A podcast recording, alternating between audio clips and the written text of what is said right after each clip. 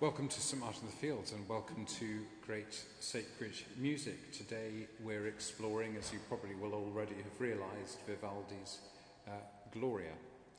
Vivaldi, Antonio Vivaldi, lived from 1678 to 1741. In addition to being a composer, he was a violinist, and in addition to being a violinist, he was a Catholic priest. He spent most of his life in Venice. In fact, uh, around about 1715, he became choir master at an institution called the Pieta. Uh, the Pieta was a charitable home for what were then known as foundlings. What he created was a fascinating and brilliant business model. He literally trained orphans to sing for their supper. His job was to compose pieces of music and train his choir of young orphans to sing them, so as to attract to chapel services a wealthy congregation who would, through their donations and bequests, support and finance the institution. You could describe him as Europe's first and greatest social entrepreneur. And so we, uh, he's a poster child for us here at St. Martin's, not just because we have sung a lot of Vivaldi in our time here and played the Four Seasons, possibly more than the world ever actually needed, but, uh, but also because of his model of social entrepreneurship, which we've more or less imitated here in the way that we try to combine the income generating activities uh, with the way we generate income through channeling the resources of underserved communities. So he really is a remarkable figure and very precious to us. Now, it's our tradition at Great Sacred Music to begin with a hymn we all sing. We don't have a hymn of Vivaldi's handy, so we're going to stick with the theme of glory and sing together glorious things of thee are spoken, which you can find on the inside of your sheets. Uh, it's, a, it's, a, it's an interesting hymn for a number of reasons. Uh, it was written by John Newton, if his name sounds familiar, that just think of Amazing Grace. It was published uh, in the Olney hymn, hymnal that he put together with the poet William Cowper in 1779. Olney's in Buckinghamshire, for those who don't know their home county's geography all that well. Um, it was full of miserable hymns, if truth be told, but this was the happy one, and that's why we sing it today, and we don't any longer sing most of the miserable ones. Um, but the tune that was best known by today is one of the great hymn tunes of the 20th century, and it came to be composed in a really interesting way. It came to be composed because historically this hymn had always been sung to the tune Austria. And uh, in, indeed, there was, a, there was a, an incident in 1936 in Durham Cathedral.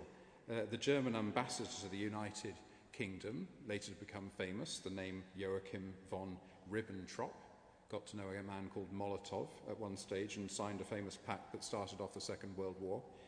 Um, but Joachim von Ribbentrop gave a Nazi salute when he heard this hymn being sung to the same tune as the German national anthem, and he had to be restrained by the Marquess of Londonderry. Well done, him. Um, so it was historically sung to Austria, but obviously at the beginning of the Second World War, broadcasting uh, hymns to the German national anthem went seriously out of fashion. So if they were going to sing this very well known hymn, they had to produce a new tune for it. Well, the BBC religion department was relocated very close to where I grew up, a place called Abbots Leigh in uh, Bristol. Uh, and so a tune was composed uh, a beautiful contemporary tune was composed that sounds like a great 19th century hymn tune, but was in fact composed at the beginning of the Second World War to replace Austria um, by a member of the BBC staff. So that's, that's the story behind this hymn. Uh, let's uh, sing it together now. We remain seated. The voices stand and lead us. Glorious things of the are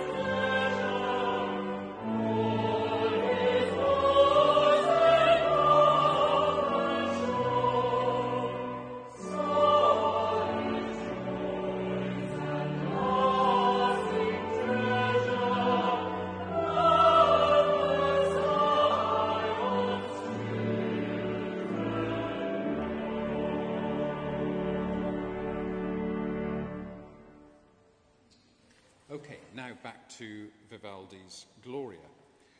The Gloria, it's a funny kind of a thing. It's, it's not your conventional hymn, it doesn't have verses and all the conventional ways. Uh, it's one of quite a large number of uh, second and third century Greek texts that were composed in the early church. You can think of the Te Deum, probably the most famous one of them. Also, Hail Gladdening Light, as it's often called, sung at the Compline service, sometimes at evensong. There are a lot of these hymns. Most of them were thrown out as being heretical. Uh, but the, those, these three are probably the three best known ones. It was translated from Greek into Latin by Hilary of Poitiers round about the middle of the fourth century. He'd spent a period of exile in the East, he'd learnt these hymns, and he translated it uh, back into Latin. There's a very interesting historical kind of footnote about this translation, uh, which is that uh, we're familiar with Gloria in excelsis Deo, but actually the Latin translation of the Bible uh, by Jerome in 385 doesn't say that for this moment in Luke's Gospel. It says uh, Gloria in altissimis Deo. Uh, so that's how we know that it was translated into Latin before 385, because it uses a word that's not written in the usual uh, Latin translation uh, of the Bible. And there's one other interesting uh, nuance about the Gloria and the way it's been used in liturgy, uh, and that is that in the Book of Common Prayer, 1662, and so forth, in Anglican liturgy, right up till about 1970, the Gloria was sung at the very end of the communion service as a kind of celebration of everything that had been uh, honoured in the communion service. Whereas in the Catholic tradition, it's always been sung at the very beginning of the liturgy. You have the opening collect, you have the, the, the confession, the Kyrie, and then you, get, you, you kneel down for the Kyrie and then get up to your feet to celebrate the forgiveness of sins. And that's where the Gloria comes. So that's for your liturgical anoraks out there. There's, a, there's, a, there's been a historic uh, difference between the two. I actually prefer the, the, the Catholic approach, and that's what's now been adopted almost universally by the Anglican churches throughout the world. Why is the Gloria so significant? Well, because it marks that, that precious moment. Immediately after the birth of Jesus in Luke's Gospel, the angels summon the shepherds to the cradle. In other words, this is, if you regard the birth of Jesus as the central moment in the whole Christian story where God and humanity meet in Jesus, who is fully God and fully, fully human, then this is the first moment when that's celebrated. And so it's the moment when the, the, the heavenliness of the angels meets the earthliness of the shepherds, and heaven and earth are fundamentally united. That's why this text is so important to Vivaldi and so important to the church today. Let's hear almost all of the rest of it.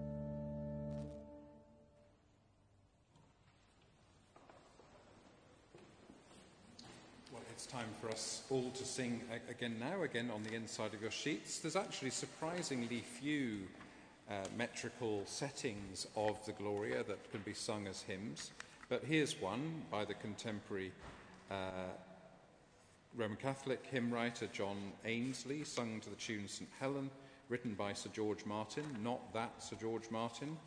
Uh, this one, the organist of St. Paul's Cathedral, wrote it in 18. 81 found its way into the second edition of hymns ancient and modern. We remain seated, voices stand and lead us as we sing together, Glory be to God in heaven.